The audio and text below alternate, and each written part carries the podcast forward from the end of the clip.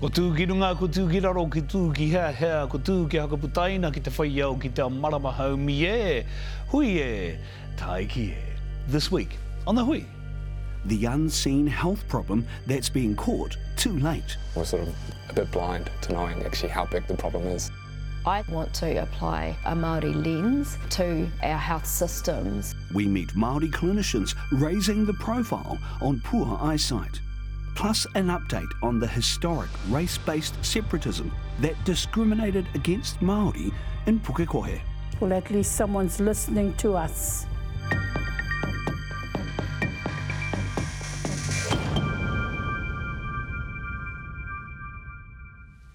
Te hunga kua huri i te ara whakawhetūrangi a rātou mā hara mai haere.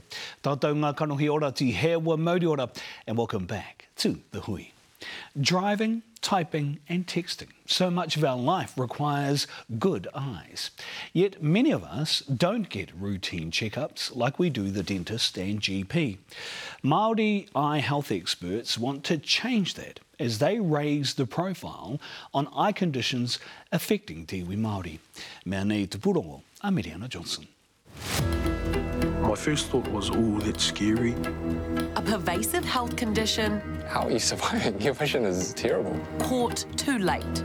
If I can avoid that for any patient, that is what I'm advocating.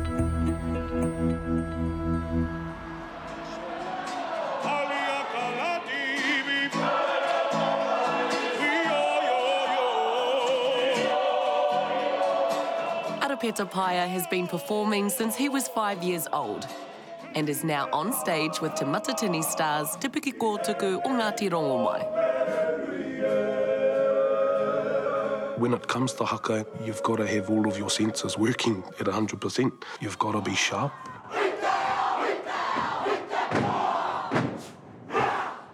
Growing up, I had eagle eye vision. Um, I think I was around 17 or 18. I went to go and do my restricted driver's license test. Uh, absolutely passed with flying colours in terms of the driving part. It was just the eye test where I failed. That was the first inkling I had that something was up with my eyes, but I kind of put it on the back burner. Years later, he finally went to see a specialist who revealed he had a degenerative eye condition. That was a bit of a, a shock to me, being told that my eyes are terrible, probably can't or shouldn't be driving, and we've got to do something now before it gets too late. After the first three weeks of like shock and denial, I was trying to figure out how I'd be able to cope with my lifestyle. Then I actually started practicing playing my guitar with my eyes closed. Worst case scenario, I can be the Māori version of Stevie Wonder on a guitar. Arapeta had keratoconus, and because he had left it so long, that meant he needed a corneal transplant at just 23. You have to be awake for a corneal transplant because they need your eye to be focused forward. It is a very overwhelming surgery to have done. It's a donor cornea. You're getting a body part from someone else. There is no whakaaro Māori around that process. So looking straight ahead, Renata Watene is one of Aotearoa's few Māori optometrists. now three little puffs of air onto each eye. So I do have a lot more clientele coming through to see me that are Māori. Optic nerves are good and healthy because they've had experiences within the system and they've thought, well, maybe she can help me because she understands where I'm coming from from a Māori perspective. As a young kōtiro from Northland, Renata Watene found her path early on. I went to a school careers day. One of the parents in the class was an optometrist, and I went home and told my mum I was going to be an optometrist, and I never really changed my mind after that. But interestingly enough, I'm named after Renata Kawepo, who is a one-eyed Māori chief from Kahungunu. Mum was hapu with me and went to the Te Ao Māori exhibition. And Renata Kawepo was one of the paintings that was there. And she immediately gravitated towards it and was adamant I was going to be a boy, and then said, Yep, that's going to be the name of my boy, Renata. And so when I was born and I wasn't a boy, she said, That's okay, you're still going to be called Renata. It was in 1869, following the Battle of Te Pā, that Kawepo lost his eye. After he murdered the chief Podini, his young widow and her grief and rage gouged out his eye. But instead of enacting revenge on her, he decided to marry her. I don't know, maybe my pathway was preordained for me to, to go into optometry. 20 years of hard work to becoming an award winning optometrist with two practices across Auckland. I specifically want to apply a Māori worldview or a Māori lens to our health systems so that we can start to see equitable outcomes for Māori. Basically, Māori have particularly poor ocular health. Maika Rapata is also fighting to stamp out Māori eye health disparities. When you go through medical school, you kind of get used to that Māori have worse health outcomes in, in a wide variety of specialities. Maika has just published the first ever comprehensive review into Māori eye health. It highlights significant disparities between Māori and non-Māori, but also exposes gaps in knowledge. We're sort of a bit blind to knowing actually how big the problem is. There's never been a national eye health survey in Aotearoa, but what information is available paints a pretty bleak picture. Across a number of eye conditions, Māori fare worse, like cataracts. This is how it affects people's sight. We're two times more likely to get them, and at a much younger age. Then there's diabetic retinopathy, which looks like this. Yes, diabetes affects your eyesight, and Māori are more likely to have it. They can't drive themselves to work. They can't drive themselves to the grocery store to get kai. They can't drive themselves to go see their whānau. It's a real limitation on their, their quality of life. It's heartbreaking to see whānau who could have been treated had they come earlier, but now are too far down the track. Mm. You've got to tell them that their vision is basically shot. Arapeta was lucky to receive a donated cornea, so surgery could be done to restore his sight. I would encourage whānau to give some good thought to donating organs, and especially the cornea. You know, sight is an amazing thing, and to be able to give that back to a whānau member, you know, you can't really put a price on that. I also think about the fact that for Māori and Pacifica whānau, we're the ones that need these types of donations the most, but we're not the whānau that are donating. Tēnā koe. Tēnā koe matua. How much of a difference did it make for you having a Māori doctor? Uh, a world of difference. And Actually getting into the room, seeing my car, I think the first words he said to me were tēnā koe, and I was like, ooh, hold on. This is a bit different. To put my mind, my body, my soul at ease, and ultimately, I think after I finished karakia, it was like, well, it's over to you fellas now. Arapeta is now sharp as ever, back with his kapa ngā uri o Rongomai. Obviously, it's still a work in progress in terms of getting my eyesight back to 100%, but it's absolutely improved my quality of life. There's really low hanging fruit that we can make huge, huge impact. Early screening, um, early diagnosis. To make that happen, Renata is lobbying for free eye checks and screening in secondary schools. I love my job and I love helping people and I love seeing our Māori patients, but me being the only clinician that they feel comfortable with, it's not the solution. I actually preferred those ones out of the ones that you tried. So it's giving you a good definition around your jawline. I specifically want to make change for Māori to get equitable outcomes for Māori and to do that by any means possible.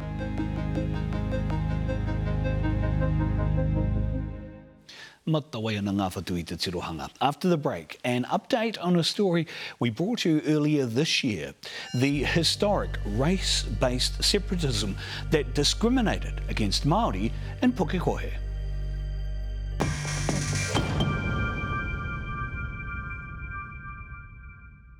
Kia ora mai anō. The scandalous revelations from the book No Māori Allowed highlighted the era of segregation in Pukekohe on the southern edge of Tamaki Makaurau. It brought to light the details of cruel race-based separatism that discriminated against Māori. Now there's fresh calls from whānau who are demanding action from the government, asking for an apology and a commemoration for the innocent lives that had no dignity in death. Mea nei te Rawani Pereira.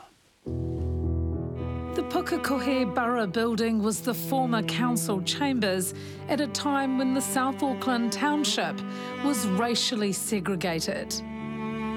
Today, it's where we bring retired nurse Julie Lewis and former teacher Phyllis Barner together for the first time. Tēnā koe, Phyllis. Good Julie Tuckling. Lovely to meet you. Phyllis has been one of the leading voices demanding a public apology for the horrific abuse and living conditions whānau endured for decades in Pukekohe. In May, Phyllis spoke to the Hui about the inhumane treatment of Māori whānau who came to work in market gardens here. She's also been on a campaign to acknowledge the unmarked graves at the public cemetery. We weren't allowed to bury there. That was only for the Pākehā, the white people. Many of these are your own whānau. Yeah. Majority was through influenza. That's how my nephews died. Probably because of the housing they had back then. Phyllis's story captured the attention of Julie, who was so moved by what she saw, she felt compelled to contact Phyllis. My ears pricked up because my grandfather, Cuthbert Penny, was a market gardener here. Wow, yes. I can remember his face. Right. When the program had finished, the first thought I had was, I must find Phyllis. I want to find Phyllis and acknowledge the awful times that you and your family and other Māori workers went through. Um, I was horrified, to be honest. I'm glad you agreed to meet me. It sparked a need for Julie to find out more about her grandfather, Cuthbert Penny. I didn't know a lot about my grandfather. I don't know whether he had workers living on his market gardens. Hopefully, I'll be able to find that out. But um, certainly, if any of your family were affected by any of mine, I would be truly sorry for that. It's been over 20 years since Julie has been back in the town she was born and raised in. Everything is certainly so different. The only way we could tell. This one here, Priscilla. Priscilla. Priscilla Hirini Andrews. That's my oldest brother's daughter. Although the grandmothers are the same age, their upbringing couldn't be more different. Yet there's still an openness to learn from each other. My grandfather is buried here in the military part, and my, my nana is over there somewhere. At least I have a gravestone to visit, unlike Unlike parents of these ones. children here. Yeah. Mm. Julie says although she grew up here, she didn't realise Pukekohe was divided by race. They moved my cousins up to the Maori school, and then they opened that school up just for the white Uh, Pākehā there was a lot going on that I didn't know about as a child. The racist attitude towards Māori was still there right up until I was at college. And hopefully it, it, it can come to terms with its past and become something different. There's been a renewed focus on acknowledging the town's uncomfortable history. In June, Phyllis and other mana whenua blessed this mural, Kumete, in honour of the children of Pukekohe, both past and present. That is the love I want to see come back to Pukekohe. The working together, not only adults with adults, but with the children too. That is magnificent. Recently, the government earmarked around $700,000 for establishing the design and delivery of a memorial at the cemetery to honour those buried without headstones. Someone's listening to those silent voices. It's about time. Taken a long time, but it started. And she was here for a number of years teaching. She's now supporting Julie in her search to learn more, a reminder that it's never too late to acknowledge past injustices. If you hadn't done this program, I wouldn't have known any of this. It's very emotional, more than I thought. yeah. Has it changed you? Yeah, I think I am a little bit more prepared to, to stand up and, and say something nowadays rather than let it slide.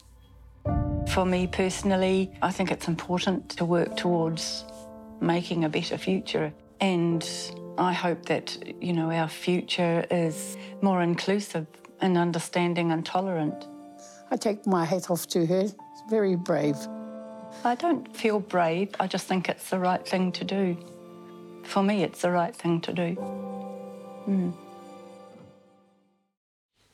Pāpai te aroha, ne? Kia aita tonu mai rā e ngā iwi. After the break, he parakura rā nei, he pai noi ho rā nei, he pukinga Springbok rā nei, we dissect the Rugby World Cup and that final nowhere with our resident tohunga, Tākoro, Hutu Pōro, Kaumātua, Joe Royal is with us after this.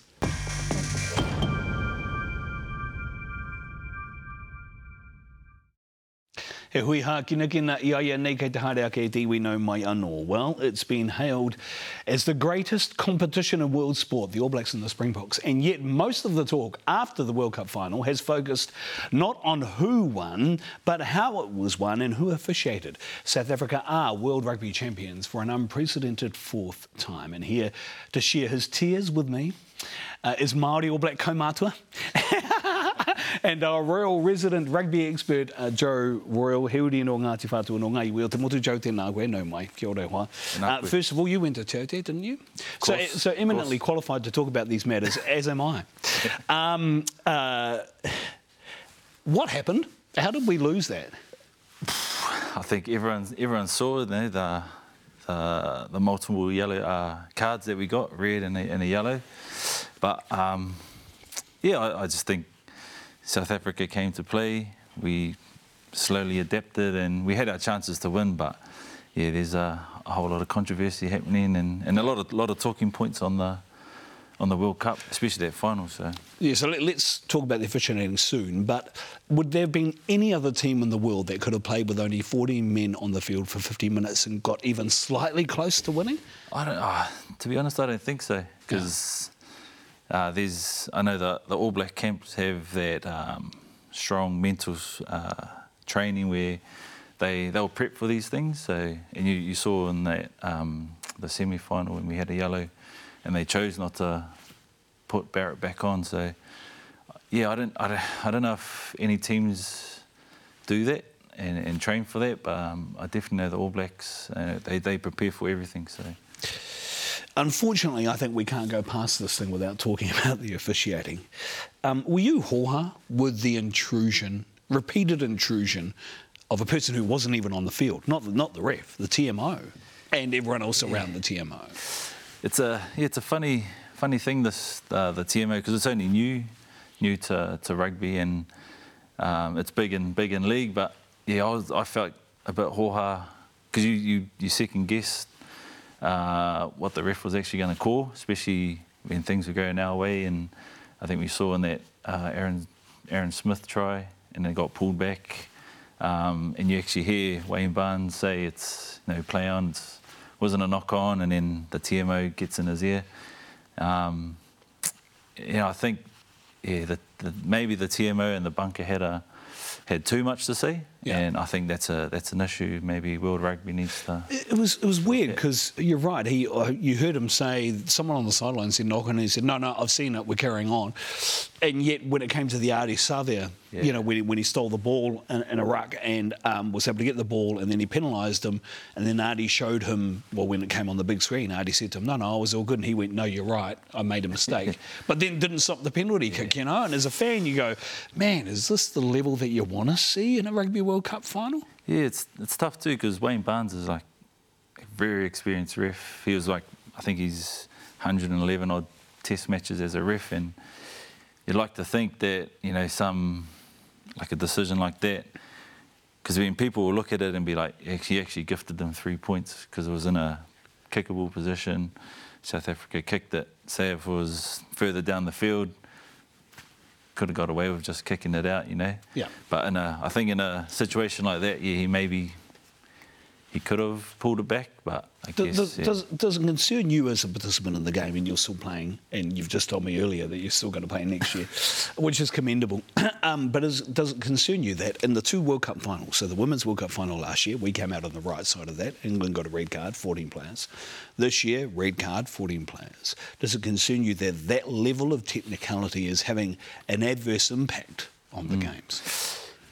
Yeah, it is actually because as a as a participant, but even as a spectator, you want to see the game played out and again, you know, 15 against 15. And um, I know there's talks or other coaches and that have been talking about a 20 minute red card. You know, just having that some someone come back on just to have that even playing field, but. It is, yeah, it, it is tough. I've uh, haven't been in World Cup finals, but I've been in teams where we've have to drop the 13 players, and it's tough, you know. And when you get that, when you get your boys back or your players back, you know, you get that extra little boost. But knowing that you're not going to have them for a long time, it's it's tough. So What do you think Ian Foster's legacy, the way in which we think about Ian Foster as an All Black coach, what do you think history will say about him? Will it treat him kindly? if you look at his if you look at his record, he's actually sitting third for um, uh, well, uh, game percentage as a coach, as an All Black coach. So, if- yeah, he's had had a bad run leading into the World Cup, and um, had some you know had some heat on him as a coach. But if you look at his stats as a as an All Black coach, he's actually yeah he's sitting around 80 80 something percent. Does it make it easier for Scott Robertson coming in as a coach, or harder the fact that lots of people didn't have high expectations of this team and him, yeah. and yet they made it all the way to the final and almost won a final, one man down? I think I think it'll be I think it'll be harder just uh, from a, from a public's perspective. Like the public can expect big things from from Razor, and um, I, haven't been coached under under him, but I've you know, I've- I've sat in the room and spoken to him. But uh, knowing Razor, he's he's that type of person that'll will take the challenge, and um, again, yeah, from a public's perspective, it's going to be hard for him, but. I think he'll do well.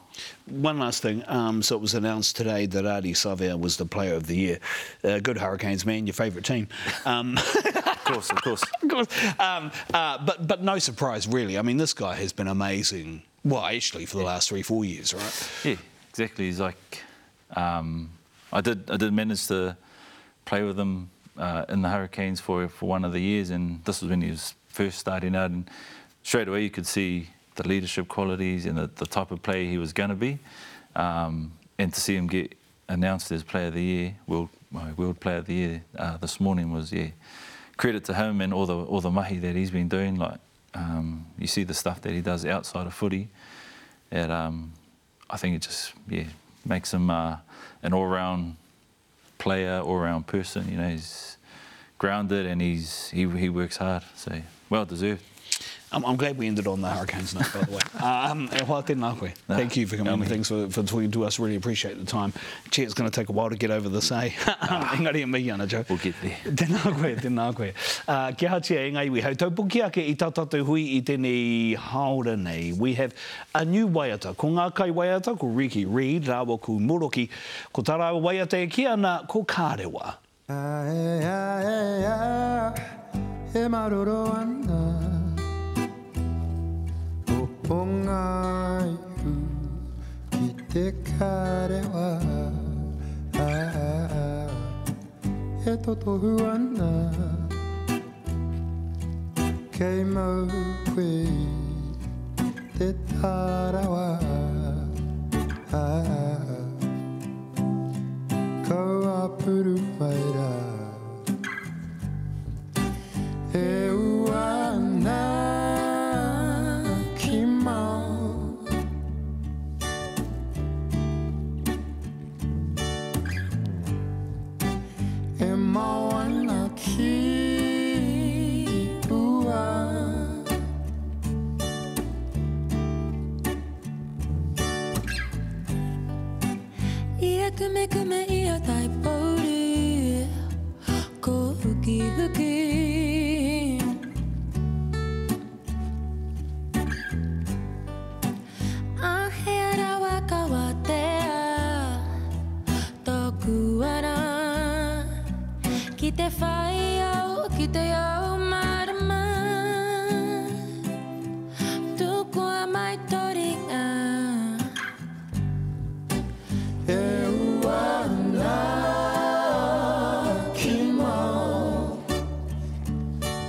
Oh.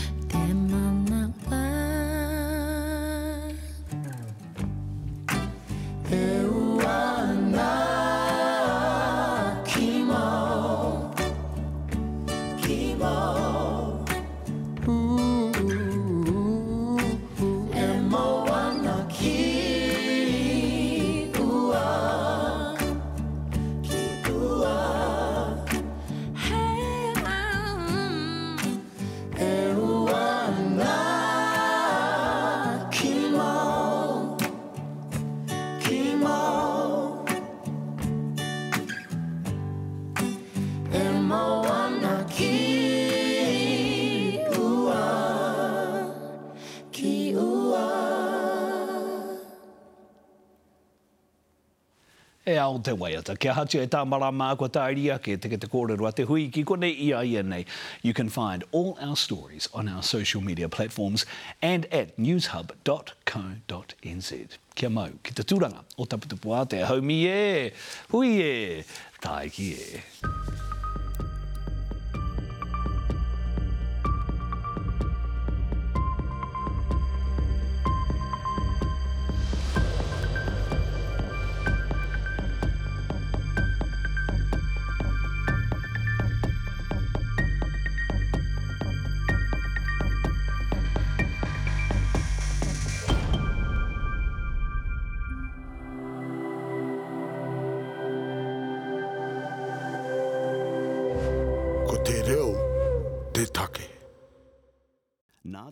whakatongarewa, te hui, i tautoko.